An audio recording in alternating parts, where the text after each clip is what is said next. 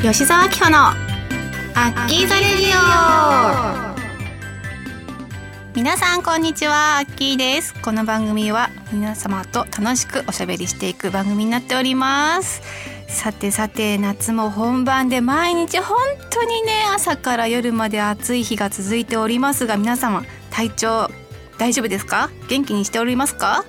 うちはですねあのちゃこさんがもう毎日暑そうにしててベロを出しながら「はっはっ」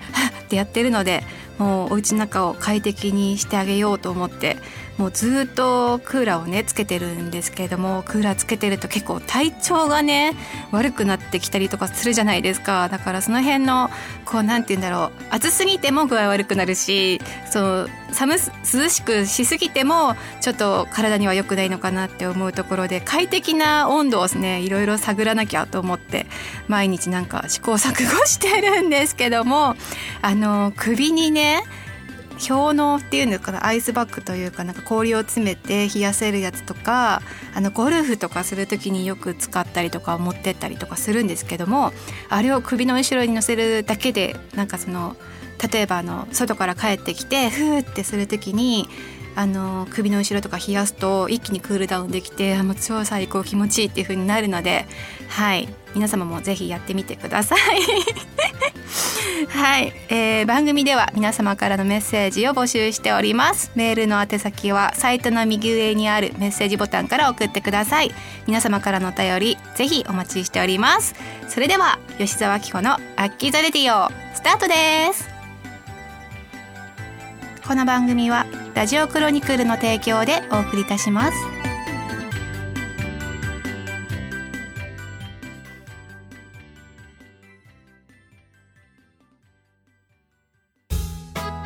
メールルーム。はい。今回もリスナーの皆様からたくさんのお便りをですねいただいております。それでは今回はですね、テーマを特に決めてなかったので、あの、いただいたメッセージの中から、ちょっとあの、メールの今の時期に合うようなものを抜粋してお届けしたいなと思いますので、ぜひ聞いてください。それでは最初の方、ラジオネーム、一本でも人参さん。えー、アッキーさん、こんにちは。いつも素晴らしいツッコミのスタッフの佐藤さん。ん？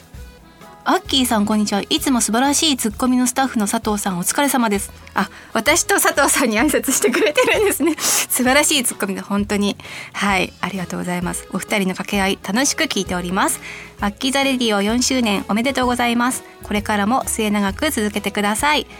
えー、暑い夏がやってきましたね。寒いのも苦手ですが暑いのも厳しいです。特に最近の夏の暑さは異常ではないかという暑さで体温より高い温度の日がしょっちゅうありますよね。アッキーさんは大丈夫ですか？以前夏のテーマがありましたが夏といえば私は花火大会でしょうか。今年から花火大会が再び開催されていますがアッキーさんはこれまででどこのどんな花火大会デートが良かったですか？もしよろしければ教えてください。今年も素敵な浴衣姿を楽しみにしています。はい、えー、ありがとうございます。ちょっとですね花火大会デートってもう本当に1回2回3回ぐらい行ったかなみたいなそんなあちこち行ってないのでちょっとね紹介できる場所があるかちょっと分かんないんですけどもあのー昔本当に若い時にみなとみらい横浜のみなとみらいでやってる、えー、花火大会を見に行ってその時にですねあのちょうどこうは初めて会うわけじゃなかったけどちょっと花火大会行こうよみたいな感じであのその時にちょっと気持ちがこう揺らいでいたというか気になるなみたいな感じの人と花火大会見に行ったことがあるんですけどもあの花火が終わった後にえっ、とねその時はうんなんか原っぱみたいなところに座りながら見てたのかな。その後帰らずにもう混んでるじゃん帰り道とか。みんな伊勢に帰るから。でそこに帰らずにずっとそこに座って2人で喋りながらちょっとあの付き合う前のなんかこっちに私の気持ちがあるのかなってえ今伝えるタイミングなのかな？え告白されるのかな？みたいなそういうさドキドキしたいい時期ってあるじゃん？はい。そんなねあの淡い恋の思い出がその花火大会にはありますね。あれ以来ねもうとにかく人が混むから行ってないんだけどその夏とか来るとそのことを思い出します。いい思い出です。はい。参考になるかわからないですけれども。はい。では続きましてラジオネームあ宛名は池田さん。えー、アッキーさんこんにちは。こんばんは。暑い日をどのように過ごしていますか？ちゃこちゃんはトリミングをしてさっぱりしているのかな？私もですがアッキーさんも暑さ対策をしっかりしてお過ごしください。夏の暑い日はかき氷が食べたくなります。今はかき氷も近代化してきてデコレーションのレベルが高くもはやスイーツと思ってしまいます。抹茶白玉の練乳小豆生クリームトッピングを私は毎年食べています。シンプルないちごシロップと練乳も外せません。質問です。アッキーさんはどんなかき氷が好きですか？えっ、ー、とアッキーチャンネル江ノ島で食べた台湾かき氷以外であれは美味しいがわかるのでっていうことなので。はい本当にあの毎年毎回あのテレビとかで紹介されたりとかあと雑誌とかでも紹介されてると思うんですけど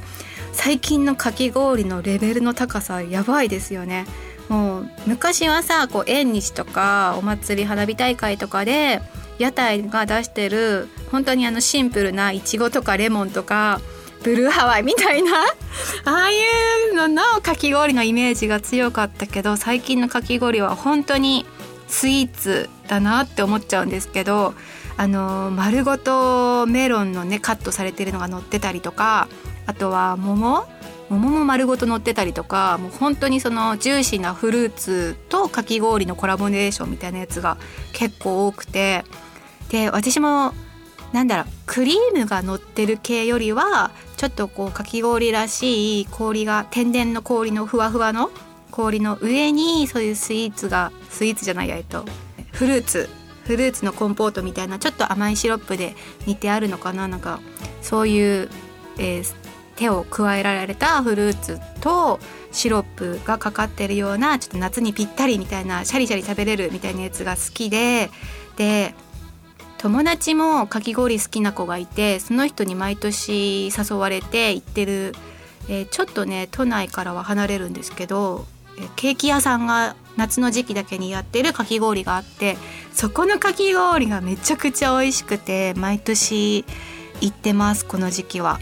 今年はねまだ行ってないのでこれから行こうかなっては思うんですけども。ででも桃とかねメロンとかその辺が大好きですね。で前にね紹介したんだけど変わり種ねトウモロコシとかあと酒粕とかそういうのを出してるところもあったりしてもう本当にね飽きないねかき氷は。はい。いいですね夏らしい話題で。ではでは続きましてラジオネームぐっちゃんさん。こんにちはアッキー。7月に入り暑い日が続いておりますが体調などは崩しておりませんか？この前 YouTube の配信でスキューバダイビングのえー、免許を取りに行かれオープンウォーターの免許を取られたとお話をしておりましたがおめでとうございます。私はシュノーケリングしか経験がないのですがスキューバーとは全然感覚や感じ方が違うと思うので綺麗な海の中はどんな感じですか？アッキーがインストラクターなしでスキューバーができるようになりアッキーがイルカやカメや綺麗な魚と泳いでいる映像など今後見られたら素敵ですね。なかなか忙しく大変だと思いますが次の免許に向けて頑張ってください。そしてこれからも明るい元気な声をお聞かせください。ということで。口が回んなくなってきております。ごめんなさい。はいぐっちゃんさんいつもありがとうございます。そうなんですよ。あの最近ですねずっと取りたかったスキューバのライセンスを取りに行くことができたので今回はですね次のコーナーでぜひその話を詳しく掘り下げて皆様にご紹介していきたいと思います。じゃあぐっちゃん楽しみにしていてください。それでは、えー、今回のメールルームのコーナーはこの辺で締めたいと思います。皆様本当に暑いんですけれども素敵な夏をですね過ごしましょう。はい以上メールルームのコーナーでした。ありがとうございます。はい OK です。バッチです。はい若干噛んでしまいましたが。もうなんか。まあまあこれぐらいは、まあ、いつも通りつったらあれですけど。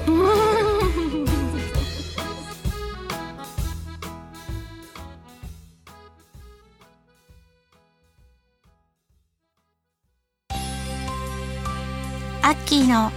ここだけの話。はい。先ほどお伝えしてえー、お伝えさせていただきましたが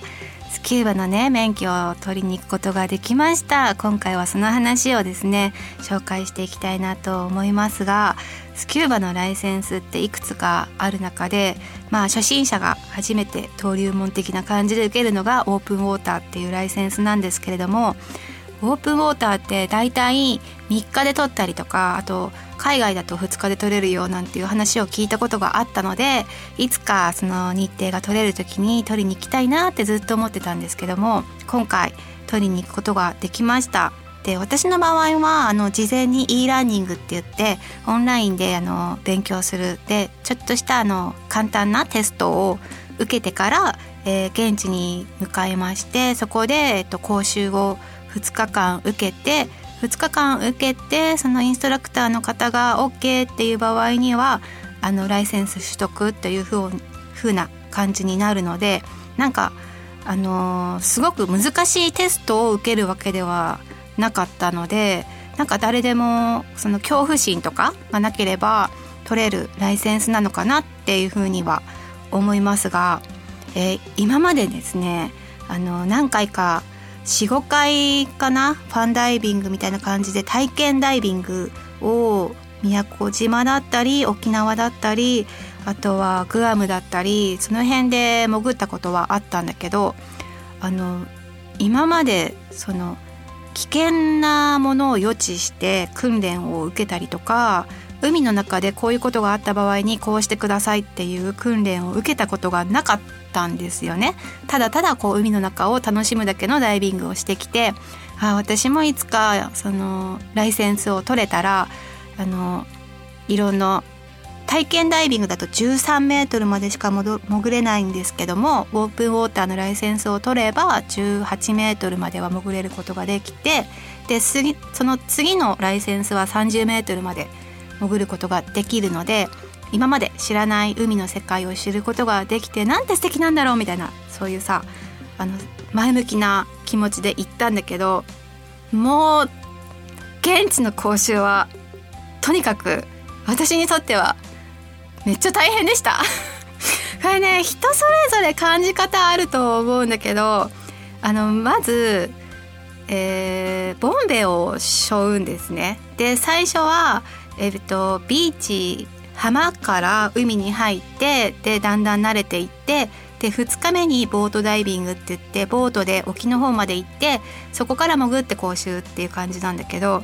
ビーチに移動するまでの間背中にボンベ背負うんですけどそれがまあ重くてなんか筋トレっていうかななんかの訓練？あもう講習だから訓練は訓練なんだけど重すぎて。普段筋トレはまあね軽い筋トレはしてるつもりなんだけどこんなにボンベって重いんだっていうのを担いで浜ビーチに行きましてそこから潜ってで潜った中でもえっ、とこの水中マスクのゴーグルの中にもし水が入ってきた場合どうしたらいいかっていうのをまずやったりとかあとは口に加えているレギュレーターっていう酸素が送られてくるものがあるんですけどそれがもし外れてしまった場合にどうやってそのレギュレーターを探してまた自らの口に入れるのかとかボンベの酸素がなくなった場合に、えー、一緒に潜ってるバディの人から酸素をもらうっにはどういうサインをしたらいいのかとかその海の中だから喋ったりもできないですしちょっと環境がもう特殊なのでその海の中でトラブルが起きた時にどういう対処をしたらいいのかっていうのを学ぶ講習だったんですけど海の中でその水中ゴーグルを外すのがもう怖すぎて。その一回外してまたつけたらその水中ゴーグルの中にあその水中マスクの中に水が入ってるじゃないですかその水をまずあの出す方法を教えてもらうんだけどなんだろうねちょっとこう緊張してるから普通の息をしている状態呼吸の状態とは違くてちょっとテンパってるんですよね自分が。だからマスクを外してマスクをつけた瞬間にあの上の方を押さえて鼻からハーって呼吸をしたらあの水が出ていくって仕組みになってるんだけどもうなんか呼吸が浅くなってたのかし分かんないですけどそれがうまくいかなくて3回ぐらいやったりとかそんな中でもあもうしんどいってなったりとかあとはやっぱちょっと深いところ潜って30分ぐらいかな講習してるから結構ねあの、えー、減圧症って言って体の中にちょっと窒素が溜まってくっていうのがあるんだけどそれでねあの潜り終わった後に結構頭痛がひどくてなんかちょっと海の中で動いてるから、まあ、体力あの地上にいる時よりは取られるなっていうのは分かってたけど結構その頭痛がねきつくてで今回オープンウォーターとその次のもうもう一個上の、えー、アドバンスっていう資格を2個連続で取るっていう予定で行ったんだけどちょっとこれしんどいなってなって2日間の講習で断念しましたなのでアドバンスまでは取らずオープンウォーターの資格だけ取って、えー、帰ったのでまた次のね、あのー、アドバンスにも半年以内に挑戦できるっていうのがあるのでまた取りに行きたいなっては思ってるんですけども。あのー、その講習が終わった後に最後にファンダイビングって言って普通にあのダイビングを楽しみましょうっていうのがあるんですがそのダイビングで亀さんがねいつも住処として寝てるところがあるらしいんだけどその亀を見に行ったりとかあとは普通にあのニモとかがいるところイソギンチャクがいてっていうのも見たりとかその綺麗な海の熱帯魚が泳いでるところとかも見ると本当にね癒されて本当にダイビングって楽しいなって思うんだけどただただ講習がちょっと過酷だったなって 思いました。なのでこれからもしあのダイビングに興味があって、えー、海潜りたいライセンス取りたいなって思ってる方あのー、甘く見ない方がいいです。やっぱ海の中は地上とは違うので。ただただあの緊張感を持ってその講習を普通にリラックスしながら受けたらもう本当に楽しい海の世界が待ってるので是非あの興味のある方なんかね冬でもできるのでそう一年中できるみたいなのであとは日本の海だったりとか世界の海にいる魚と泳いだりとかできるのでもう本当に魅力的なので是非これから一緒に潜ってみませんか？はい。はい。こんな感じでえー、ちょっとダイビングの魅力っていうよりはこんな怖いこともあったよみたいな。ま怖いことではないんだけど私にとってはちょっと大変だったなって思うことだったりとかするのでじゃあマイナスなイメージにはなってほしくないなって思ってるんですけどもこれから次の狙いセンスに向けてちょっとずつステップアップしていけるように、えー、日本のいろんな海に潜りつつ勉強していきたいなと思ってるそんな私がここだけの話を今回お伝えいたしました。はい。以上。ダイビングめちゃくちゃ楽しいので皆さん一緒にやりましょう。以上ここだけの話でした。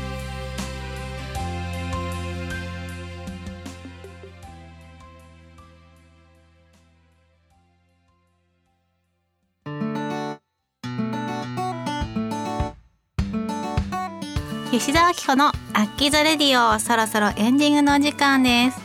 はい。なんかいろんなさ夏のお祭りとか結構今年は予定されているので楽しみだなと思うんですけども私の夏のイベントもこれからあるのでぜひ皆さんチェックしてほしいなと思います。